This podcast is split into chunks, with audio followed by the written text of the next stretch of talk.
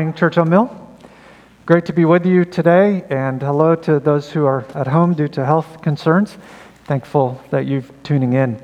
Been a wonderful morning so far, and looking forward to opening the scriptures with you. Uh, my name's Chuck, and I'm excited to uh, turn to Acts 19 this morning with you. So, if you have a Bible, please turn with me there. And if you got a blue one in the back when you came in, on those Bibles uh, will be on page 541 page 541 in uh, the blue Bibles. There are some uh, passages of Scripture that are so um, different for us than what most of us have experienced. They, they require us to really slow down and have a careful, thoughtful uh, teaching related to what they mean. And we come to one of those kind of passages this morning.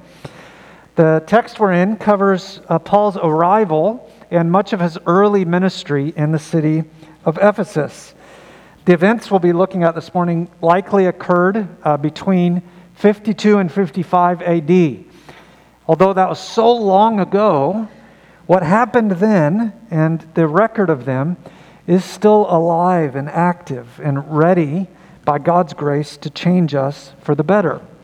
If you're new to the Bible, we Christians believe that the scriptures tell us the very truth that we stake eternity and aim to live every day in light of what God says in His Word. If you're not a Christian or, or not familiar with this part of the Bible, consider this the starting point in a conversation. I hope you'll decide before you leave to uh, carve out some time this week to spend with another person or two and, and reread the passage and consider what it means in conversation with others. This morning, as we look at the first 20 verses, Josh Bond is coming to read. Josh is um, a new member and a resident here, and we're going to awkwardly clap one at a time for him. That's what's happening in the room if you're not on the live stream. Josh, welcome to Church on Mill. Thank you. This Thank is you. how we roll. Will you read for us, brother? Yes, uh, this is the word of the Lord. Um, and it happened that while Apollos was at Corinth, Paul passed through the inland country and came to Ephesus. There he found some disciples, and he said to them, Did you receive the Holy Spirit when you believed? And they said, No, we have not even heard that there is a Holy Spirit. And he said, Into what then were you baptized? They said, Into John's baptism. And Paul said, John baptized with the baptism of repentance, telling the people to believe in the one who was to come after him, that is, Jesus. Page turn, you know. On hearing this, they were baptized in the name of the Lord Jesus. And when Paul had laid his hands on them, the Holy Spirit came on them, and they began speaking in tongues and prophesying. There were about twelve men in all. And he entered the synagogue, and for three months spoke boldly, reasoning and persuading them about the kingdom of God. But when some became stubborn and continued in unbelief, speaking evil of the way before the congregation, he withdrew from them and took the disciples with him, reasoning daily in the hall of Tyrannus. This continued for two years, so that all the residents of Asia heard the word of the Lord, both Jews and Greeks. And God was doing extraordinary miracles by the hands of Paul, so that even handkerchiefs and aprons that had touched his skin were carried away to the sick, and their diseases left them, and the evil spirits came out of them. Then some of the itinerant Jewish exorcists undertook to invoke the name of Jesus over those who had evil spirits, saying, I adjure you by the name by Jesus by the Jesus whom Paul proclaims. Seven sons of a Jewish high priest named Sceva were doing this. But the evil spirit answered them, Jesus I know, and Paul I recognize, but who are you? And the man in whom was the evil spirit leaped on them, mastered all of them, and overpowered them, so that they fled out of the house naked and wounded. And this became known to all the residents of Ephesus, both Jews and Greek, and fear fell upon them all, and the name of Jesus was extolled. And many of those who were now believers came, confessing and divulging their practices. And a number of those who had practiced magic arts brought their books together and burned them in the sight of all. And they counted the value of them and found that it came to 50,000 pieces of silver. So the word of the Lord continued to increase and prevail mightily. Amen. Thank you, brother. The setting of our passage, uh, according to verse 1, is the ancient city of Ephesus. This is the same city where last week uh, Brandon uh, preached and did such a great job, helped us understand the ministry of Apollos and how he was helped by Priscilla and Aquila to understand the Word of God more accurately. Now, Paul's arrived at that same city. They have all gone on somewhere else, and he's there as part of his third missionary journey. Today, I want to show you how these verses demonstrate that there is an unparalleled power in the Word of God. The text, at least in the English Standard Version, you'll notice is broken down in three separate paragraphs. And I want to just take them in that order, asking God to teach us and transform us. First, we'll look at the, the 12 disciples listed in verses 1 through 7. Second, we'll consider the dramatic spread of the gospel in verses 8 to 10. And finally, we'll see Christ's decisive victory in verses 11 through 20. In each of these sections, although the circumstances and the stories are different, they all contain the same message, the same big idea, if you will, and that is that there is no power like the power of God's Word. So let's start first together in the first paragraph, verses 1 through 7. When Paul arrived at Ephesus, he found some disciples who were already there and had a problem the same or very similar to what Brandon talked about last week with Apollos. While they had believed in God and had certainly received Jesus Christ as Lord and Savior, they were unaware that the Holy Spirit had come, fully inaugurating the new covenant era of the people of God. That's almost certainly what verse 2 means. To think that these people had been taught well about John the Baptist and about Jesus, and yet had literally never heard a Holy Spirit existed is very, very unlikely. Now, it's far more probable that these Jews who were geographically distant from Jerusalem were Christians, but they just hadn't heard of what had happened at Pentecost back in Acts chapter 2. It's possible that Apollos, before he'd been served and helped and corrected by Priscilla and Aquila, had taught these disciples, and therefore they had the same theological deficiencies that he did. And so they shared Apollos' right understanding of Jesus but they also shared his misunderstanding of the Holy Spirit and baptism. Their knowledge of God was incomplete. And of that, we can certainly all sympathize. We don't yet know everything there is to know about God. Think of this, in this case, as a, a mini Pentecost, if you will. The last of four separate times this takes place in the book of Acts. Now, because there's such widespread confusion about this issue today within the Big C, the Christian church, not this particular local church, but generally all churches, thought it'd be helpful to really slow down and, and recount those four events for you in case you want to take notes and look at them later. The first time something like this happened it is in Acts chapter 2, when followers of Jesus, people already Christians, had gathered together and were waiting for the Holy Spirit to come. These were all Jews. And that's the first time the Holy Spirit came to indwell followers of Jesus. The next time this happened was in Acts chapter 8. This is when the very same thing happened as the Spirit came to indwell believing Samaritans. Again, people who were already Christians. And then if you go forward another couple of chapters to Acts chapter 11, this is where the Spirit came and indwelled Gentiles. You'll see that in each of these cases, a different ethnic group was receiving the Spirit.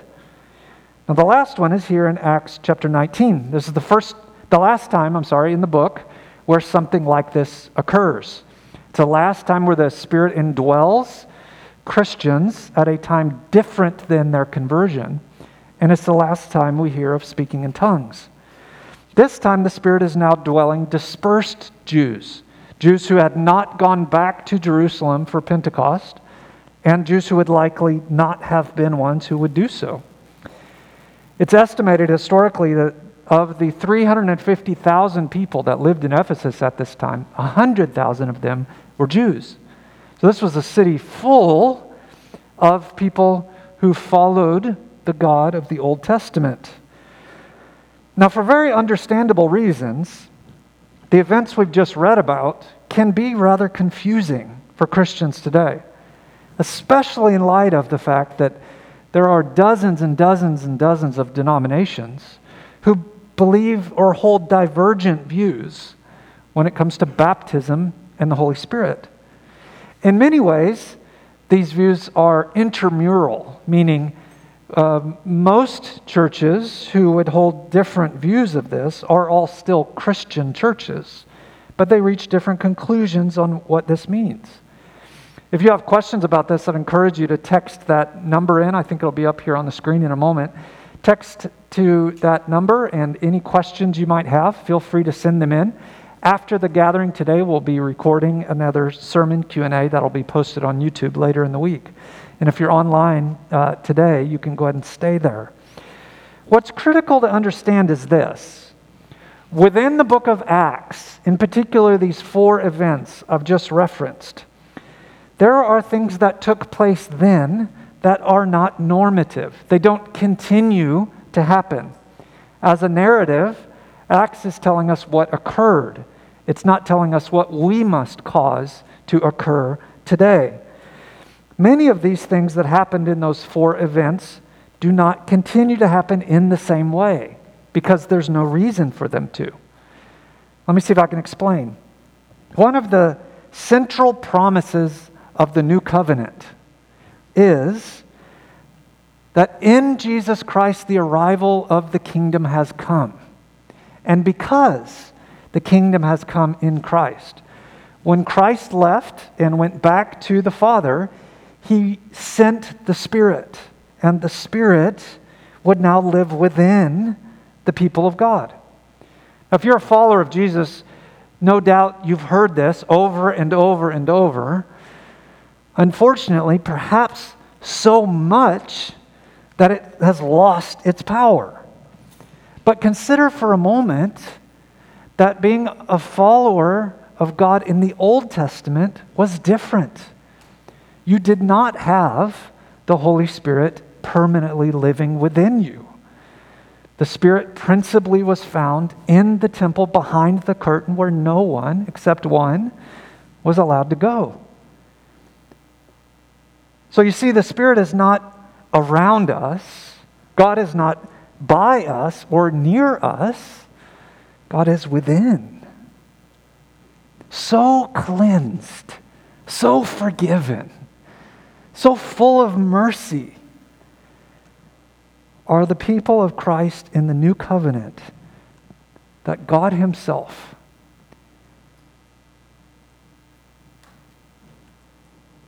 has indwelled you. Now, do you feel Him every day? Do you get goosebumps every time you read your Bible? Do all your questions instantly get answered? No, of course not. But the Word of God says that God, the Spirit, has been given to you as a down payment, guaranteeing the completion of all that God has promised you.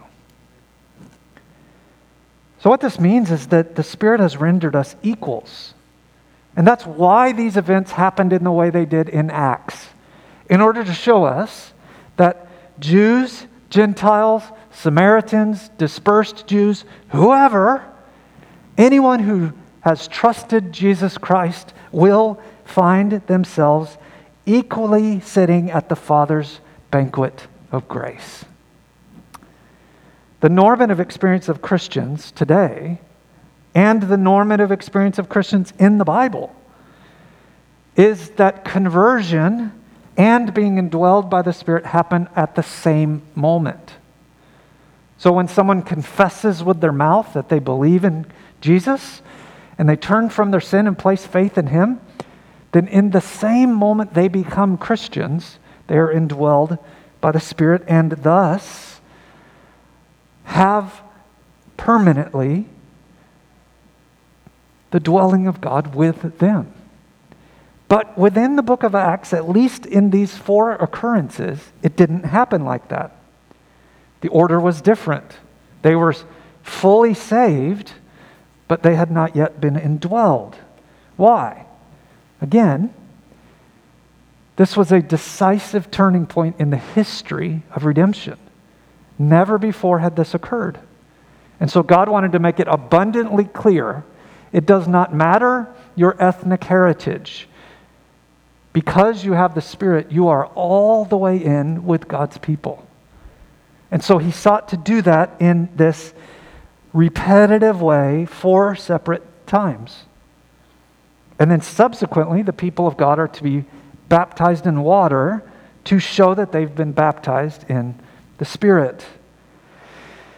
This happens again in Acts in stages to demonstrate that there is grace for every race. We non Jews are fully included. That's a reason to celebrate. That's what happened to these disciples. If you want to study this further, in particular, if you are from a Pentecostal or charismatic background and you feel like this is different than what you may have been taught in the past, you might jot down Acts chapter 10, 44 to 48. That's the passage where we find the same type of thing occurring with the Gentiles. And here it occurs again in Acts 19. The upshot of all of this is that we see clear evidence of the power of God's Word. That's what this is ultimately about. Look at verse 5, and you'll see three little words. It says, On hearing this.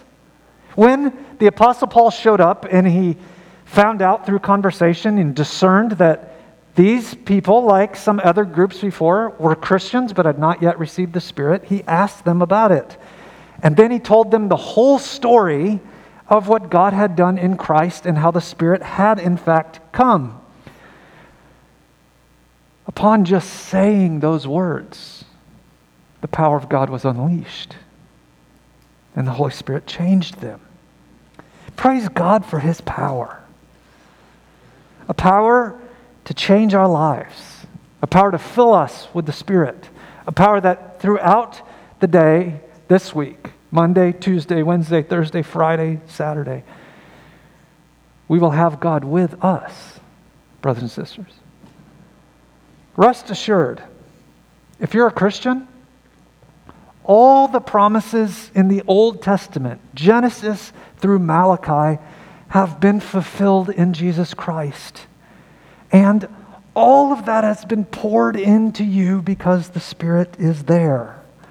And we're all equals in this Spirit who has brought us into one family. That's what this text means in our situation today. That's great news. Now, look at the next paragraph, and we'll do this one more quickly because it's more familiar to most of us. Verses 8 through 10 recount the dramatic spread of the gospel. In these three verses, we find Paul preaching the gospel initially to the Jewish synagogue for a period of three months. If you've been with us journeying through Acts, you'll remember that this was his proven strategy. And if you're new, let me just quickly explain. As this missionary went into new towns, he had to decide well, who do I start with? Who do I share the good news of Jesus with first? And Paul's strategy was as a Jew, he would go first to the synagogue. A synagogue was a gathering of Jewish people who got together on Saturdays to worship God. And he would start with them because they shared a common heritage and because they already believed much of what he would be coming to share. And then, after he had spent time with them, then he would go on to people who had less likely heard the truth of Scripture. Eventually, significant opposition arose, and it arose in a public way in this synagogue. Verse 9 describes those who rejected Jesus as, quote, stubborn End quote. Friend, if you're not a follower of Christ, allow me for just a moment to plead with you. Don't take that posture toward the grace of God. The Bible rightly says that God is good and that we, as human being, beings or beings, have been made in His image, made to know God, to love God, to serve God, to follow God, to image God. And yet, each and every one of us have rebelled against His just, good rule. The result of that rebellion has been a fracturing, not only of humanity at large, which is very, very easy to see today, but also of each and every one of us as well. And the only way back into a loving relationship with God, the only way out of the soul condemnation that we deserve, is for someone perfect to take our place. Someone who could receive all of our wickedness and give us all of his righteousness. And friend, that's the essential message of the Bible. That that person exists and that that work has been done. His name is Jesus. That's exactly what he did in his life, in his death, in his resurrection. And today he holds himself out with open arms to you. If you would but turn from a life lived without him and put your confidence in him, then you will, in an instant, be permanently made right with God, forgiven, rescued, promised heaven, given the Spirit as a guarantee of what's to come. But if you remain stubborn in unbelief, you'll, you will stiff arm your only hope. If you have remaining questions about that, it'd be our great privilege to talk with you. There are dozens and dozens and dozens of people in this room who have already trusted Christ. Why don't you stick around after and visit with a pastor or whoever you came with? Now, when it became clear that in this synagogue there was only opposition to, Paul, to follow. Paul took the followers who had come to know Jesus with him, and very likely he rented a hall owned by a guy named Tyrannus. And for two whole years, every day, Paul taught this budding church. Beloved, if we are careful to be doers of the word, not just hearers, then we've got to acknowledge that a church can never receive too much teaching. There's no such thing as we've got enough Bible. No, of all the subjects in the world that we can learn and give our minds and hearts to, learning from God's Word ought to be the very top of the list. You see, it is only in the Scriptures that we have the authoritative record of who God is and what God has done. And the scriptures aren't simply for people like me, vocational pastors. They're for everyday people, they're for all of us. And you don't have to get a PhD in theology to come to know God well. You simply got to spend time in a humble posture in the scriptures. I want to encourage you in the coming week, if you're not in the habit of reading your Bible daily and of listening to good teaching, that you'd begin. If you don't know where to start, start in the book of Mark. It's the shortest of the biographies of Jesus' life. Begin and find another person or two who could read with you. Simply begin in prayer and then start reading. And there has never been a time in the history of the world where there are more good books to help us learn more about God. Check out what's back in the bookstall if you're here in person. Give yourself to learning more of God. you will be finding as you do so your joy increasing and your usefulness for the Lord expanding. Now, what was the result of this two years of daily preaching and teaching? Well, certainly we can assume that the Christians were built up. That's always what happens. And we can assume that more and more people came to trust in Christ in Ephesus. But neither one of those things are what the passage actually says. If you look in verse 10, you'll see that something else is emphasized. Like a pebble thrown into a calm lake sends ripples throughout the entire body. The preached word sent ripples of grace throughout Asia. During these two years, we know from other books in the Bible that Paul sent people like Epaphras and others to evangelize and start churches in surrounding communities. And it's very probable that the last book in the Bible, Revelation, which was written to seven churches, you can read about those in Revelation 2 and 3. It's probable that in addition to Ephesus, all other six churches listed there were begun during this two year period of time. Not by Paul, but that as he preached and equipped people, they went and started these churches. What are we meant to take away from this? Well, the good news was sounding forth, reaching an entire region. Friends, there is no power like the power of God's Word. We can sit down and rest in that fact. Which brings us to the final paragraph in our study this morning, chapter 19, verses 11 to 20. Now, let's be real.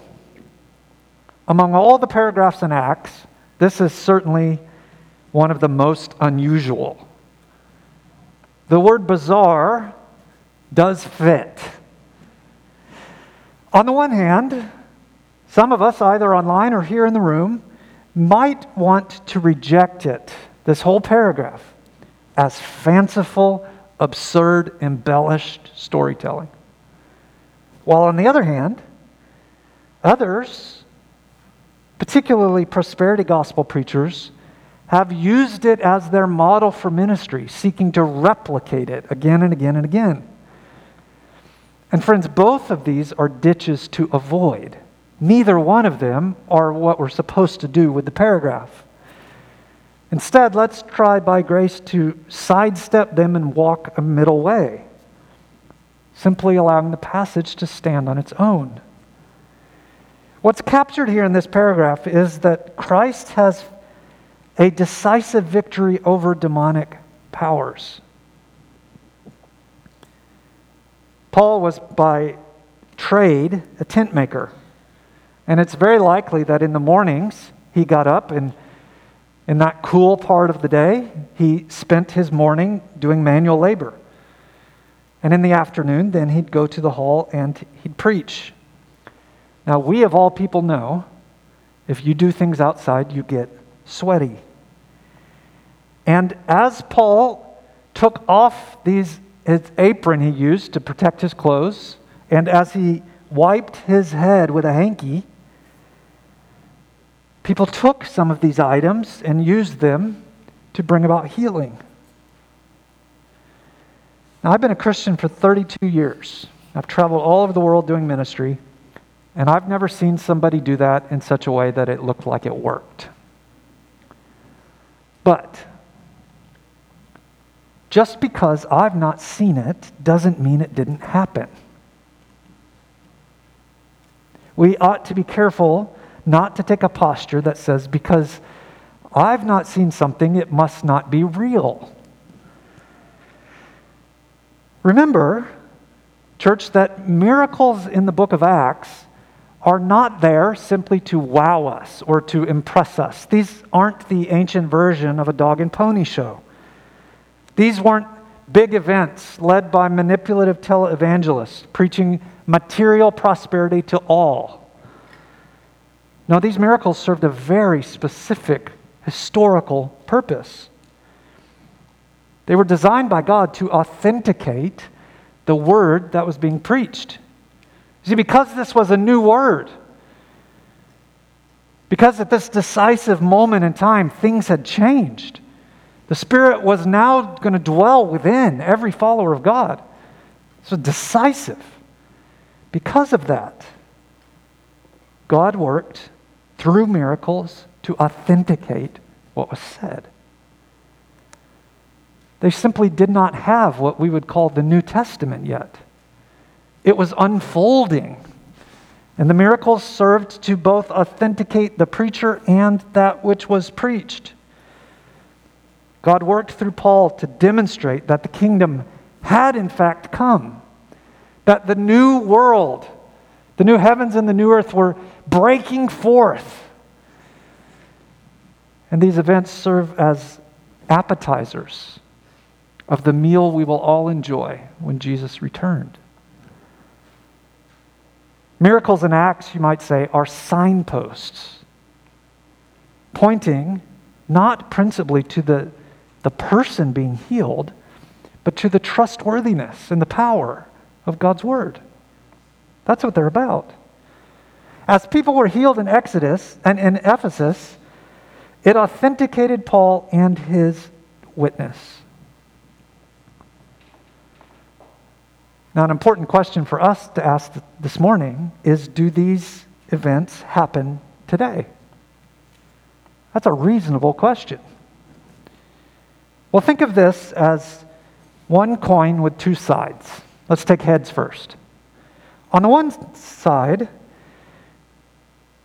we Christians would need to readily admit God is the same yesterday, today, and forever. Nothing has changed about God. He can do whatever he wants. Whatever's consistent with the character of God remains a possibility for the work of God. Is God able to heal with hankies and aprons in Tempe? Yes, absolutely. But let's turn that coin over to tails. We should point out that even during the very earliest days of the church, this wasn't common. And what we see in this chapter was even more uncommon. Now, how do we know that? Well, look at verse 11. Do you see the adjective? Extraordinary. Now, f- forget you're in church and we're supposed to mind our manners for a moment. That's rather amusing. I think that's pretty funny. The irony is just dripping off the page. Because aren't miracles, by virtue of being miracles, out of the ordinary? Isn't that what makes them atypical? These especially weren't run of the mill miracles. They were uncommon even in Acts. While God could certainly do this today. It is not normative, nor should we try to replicate it. That's not the purpose of the paragraph. Church on Mill won't be starting a apron and hanky ministry. Why? Well, friends, nowhere are preachers told to keep sweat rags with healing powers. Nor are Christians told to treat pastors and evangelists as having that kind of ability. This is a narrative. It's telling us what happened. It's not prescribing for us what we ought to do. People using these tactics today are usually preaching a false gospel. They're usually saying, if you trust God enough, God will heal you. And if you send in 1995, then I'll mail you a hanky I'm not kidding. But that's not at all what this paragraph is about. There's no apron ministries commanded or even modeled in the New Testament. We simply have a record of a very unusual event. But let's turn that coin back over to heads again. Because we ought not simply write this off. You see, while we're not commanded to take hankies with healing powers, What we are told to do is to pray. And if God is still a God of miracles, perhaps He'll do one today. What we are told to do is pray for one another. So, friend, if you're in a situation that's bigger than you, and most certainly you are, then what should you do? Well, you don't need to go to the kitchen and get an apron or go to the drawer and get a hanky. You simply need to go to God in prayer. And we're told not only to pray for ourselves, but to pray for each other. And so there is everything right about asking God to do miracles. In fact, James chapter 5 explicitly commands, brothers and sisters, that when you are sick, you're to call for the elders of your church to pray for you.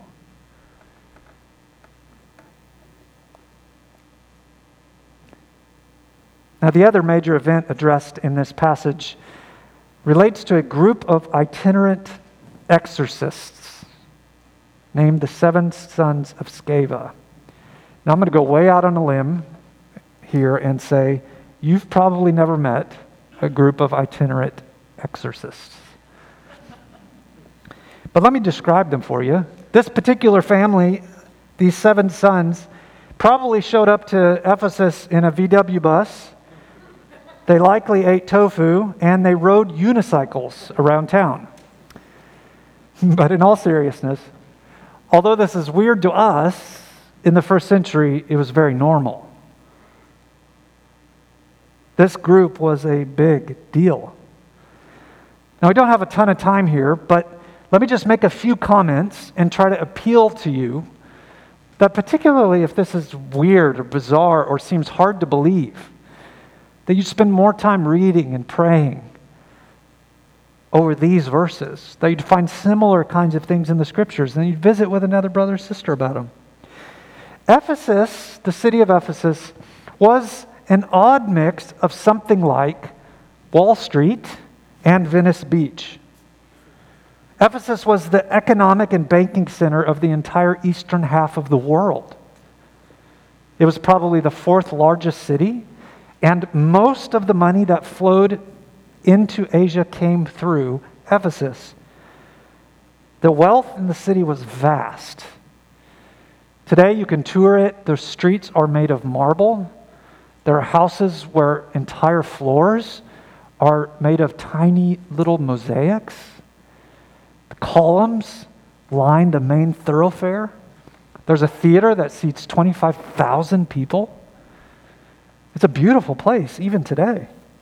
It's easy to taste something of the wealth that was there. But it wasn't just Wall Street, it was also Venice Beach. Have you been there? Walking down Venice Beach, what you can be sure of is you have no idea what you'll see next, including all kinds of people making all kinds of spiritual claims. You can buy charms, you can buy rocks, you can see a fortune teller, you can get your palm read. Probably drove the preponderance of this kind of stuff in Ephesus was the fact that the temple of Artemis was there. Listed among the seven wonders of the ancient world, this temple was over a football field big, and it overshadowed literally everything in the town. So central was the worship of Artemis to the whole city of Ephesus that all the commerce in the city was wrapped up in worshiping this goddess. Among the city's 350,000 residents, magic, spells, incantations, the occult. These, these were normal. Using magic on someone was as common as having dinner. Now, when this traveling group of exorcists came in on their VW bug, they heard that there was a new power in town. They heard Paul preaching this gospel of Jesus. And so they sought to siphon the power of the gospel for themselves when they had not believed. And they thought merely by using a phrase about Jesus, they could somehow use his power. That clearly did not turn out too well. The humor in the text is easy to miss. But the point is, seven men who claimed to have a power, the power to rid some one individual person of a problem, found themselves beaten up, their cloaks ripped off, and them sent running in shame.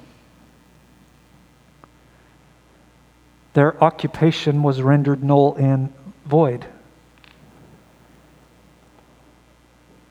The point is, of course, God's word won't be manipulated, God won't be used. All the evil and dark magic the city of Ephesus could muster was nothing compared to the word of God. It's not that the demons weren't powerful. No, it's that God is far more. Now, before we go, would you give me a couple more minutes? What in the world do we do with passages like this? How, how is this useful for Monday morning? Well, let me give you two thoughts. Number one, one of the most effective strategies Satan and his demons have employed in the modern Western world has been to convince us that they don't exist. All the while wreaking havoc right under our noses. Church, may we become more aware. There is a spiritual world that we can't see that is ever bit as real as the material. It is all around us.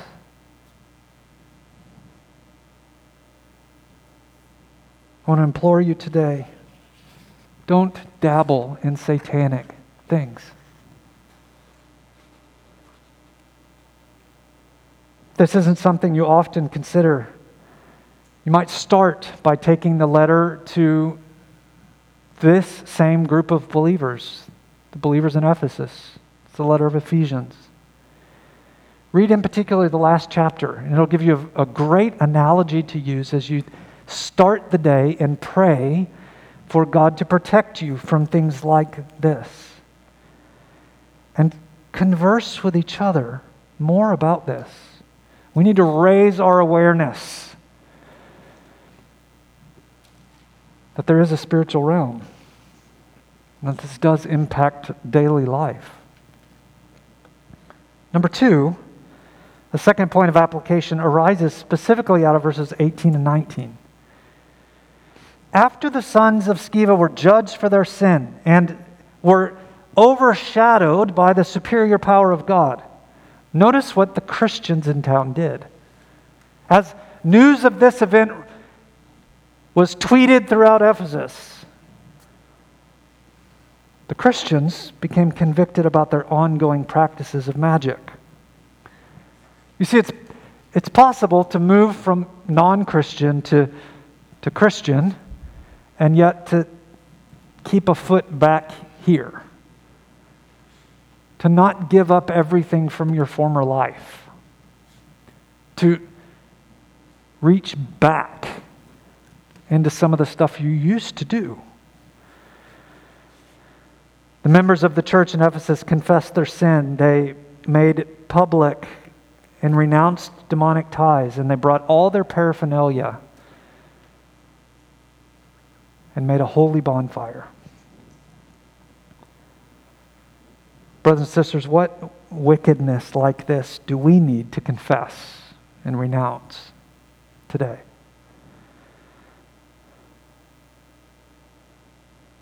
What practices have you retained that you know deep inside don't glorify God? And they instead encourage a reliance on powers other than God. Today's the day to let all that go. You didn't come today thinking about this, but God has set it before you. I wonder even if a couple of folks in the room or online or a gospel community or two need to get together sometime this week and, and have a holy bonfire. Bring your tools of sin and burn them to the ground. That has a cathartic effect of saying, I am done with this. I'm finished. May we turn from wickedness. May we savor Jesus Christ. May we trust God. May we fully come to see in new dynamic ways and say yes to them that there is no power like the power of God's Word. Pray with me. Father, pray we use this word now to meet each one of us in our particular area of need. Where we've been relying on satanic powers, demonic powers, or our own power, pray today that we would see more clearly who you are.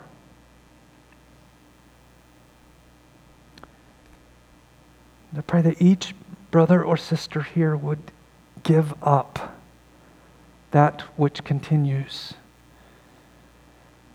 That's part of a former life. That we might more fully glorify and enjoy you. In Jesus' name, amen.